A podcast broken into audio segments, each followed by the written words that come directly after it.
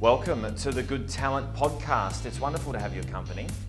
We're a team of ex journalists and we help organisations get their message across in the media. So, this is your must have podcast so you can get all the media tips and tricks to increase your profile and strengthen your brand.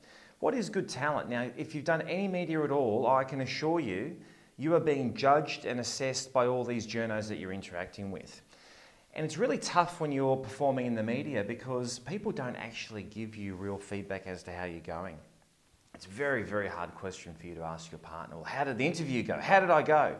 And they're sitting back there and they can see that you may have done well, you're really nervous at the start, you could have had one good answer or maybe even completely bombed it. But how does your partner actually answer that question in a way that benefits you, or your colleagues, or your friends, or your boss? Well, I'm here to tell you a bit of an inconvenient truth. No one gives you real feedback when you do media interviews because it's just too hard. Actually, getting good feedback is a professional skill, and you're better off hanging around with consultants in order to get good and useful feedback. When you're 30 seconds into the interview, the press has already assessed whether or not you're good talent. And you want to be good talent because it's those interviewees that are getting invited back that have profiles on steroids that have businesses that are just crazy growing. So, this podcast is all about you becoming good talent in the press so you can create a PR machine for your life to take your career, your organization, or your own business to the next level. Now, my name's Tony Nichols. I'm an ex journo. I've spent my working life in newsrooms. And I noticed something about me as a journo. I was the guy who, in a way, has always tried to help people. In a way, when I was running around in the press pack, I, I, always felt like I'm not like these people. I don't quite fit in here. I always used to spend a little bit longer with the people I was interviewing. So, being a bit more of a nurturing person, maybe a born consultant and trainer, I used to get a lot out of the people I was interviewing. I'd spend the time with them in order to hear their stories, therefore tell them properly. But the problem with the press is it spins so furiously, you're dealing with a pretty downtrodden, cynical press pack they're not taking time actually to hear your story very well. I remember sitting in the ABC newsroom at Southbank and I was on the radio shift and and the radio shift's where they put you actually when they're trying to run you out of the place. So I was a TV journo for a long time. And, and all of a sudden, the ABC was all about multimedia journalism, which is fine, and everyone skilling across all platforms despite where your strengths lie. So it's having one of those pretty usual relationships in a newsroom when there's a change of news editor, you go out of favour, so dumped out of TV, starting to do more, a lot more radio. And I remember being on the radio desk, and yes, we are naming names in this podcast, and they're going to be real examples, and that's cool. And everyone I name and talk about, I'll welcome on the show, so I'm not hiding anywhere. So, so we're going to be journalistic in how we do this. But I remember I had, um, so it was VCOSS, Victorian Council of Social Services, and a telephone pre record for the radio newsroom.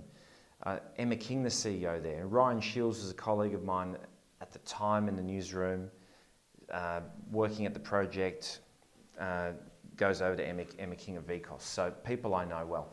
Now, I'm interviewing Emma. I believe in her story. I'm trying to work out what her story is. The, the news cycle is spinning. It's an hour, hourly, minute to minute news cycle, as you know. And we're doing the pre record on the phone. And I'm trying to, as here I am, the journo, trying to comprehend what she's saying because I want to get that out to my audience. As simple as that. There's no hidden agendas here. But then every question I'd ask her, she'd give me like a, give me like a one sentence answer. And I didn't understand that one sentence answer, so I'd ask another version of a similar question. And then I'd get another one sentence answer. And then I did it the third time. And third answer, I've realized, ah, that's what Emma's doing here. She's giving me really short answers because she thinks that's what I need in the media. And can you all, as, as listeners to this podcast, lock this in as a primary learning? Keeping it short in the media is absolute lie you first need your audience and the journo that you're talking to to comprehend what you're talking about, understand the yarn, before you can be short and impactful with that tactic. But whilst you're setting up your narrative or starting an interview, you need your audience and the journo understanding what you're about. Then you can be short thereafter. So, what I'm talking about is let the editors edit. It's a massive lie in the media that you have to be short in the media. Now, in this, this VCOSS Emma King interview, Three questions in, she's making no sense. And, uh, you know, I'm at the point three questions in here do I even run this story or not? Maybe we'll just wrap this phone call up politely, I'll go do another story.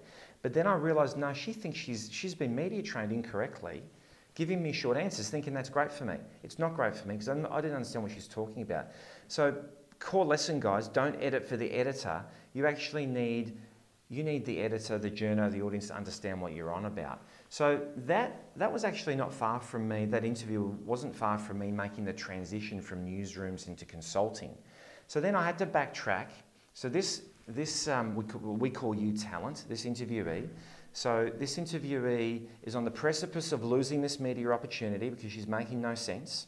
So I backtrack, encourage her to tell me what this is all about. Ah, now I understand. So now I can ask questions because I get the topic and believe in it. I might be campaigning, campaigning for it myself. And then that allows me to cut her short and write, and write sound bites and actually simplify the whole yarn. So when you're a good talent, you don't give journos all of that work. It's too much work. So when you go to the press and the press is not understanding you, whether you're too short in this instance, or the other version of that is that you're too verbose in that you're analytical, interesting, and academic, which is just boredom and death, right? Either one.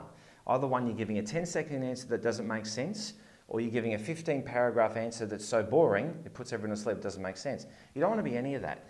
So, what you want to do, and I'll leave you with this thinking to be good talent in the press, you've got to walk into your interviews with really clear points to make and examples to bring them to life.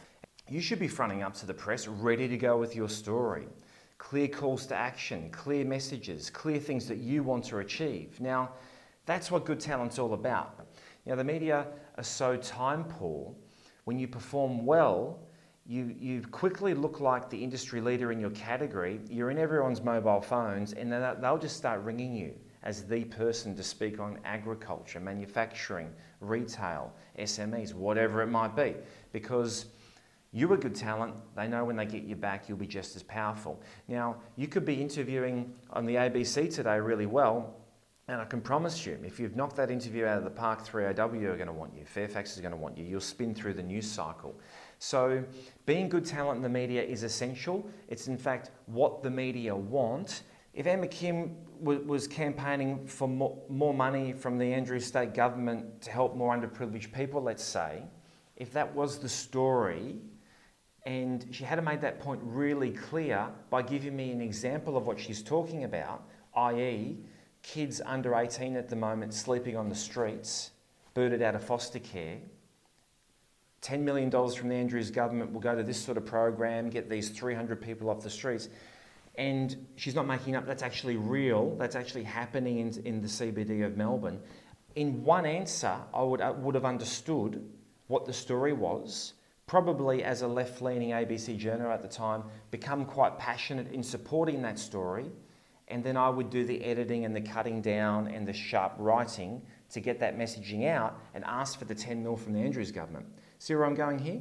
So I think Emma in this instance was poorly media trained and she risked losing the interview. Now, I saved her media opportunity, understood the issue, but then she gets what she originally wanted short, sharp, impactful call to action.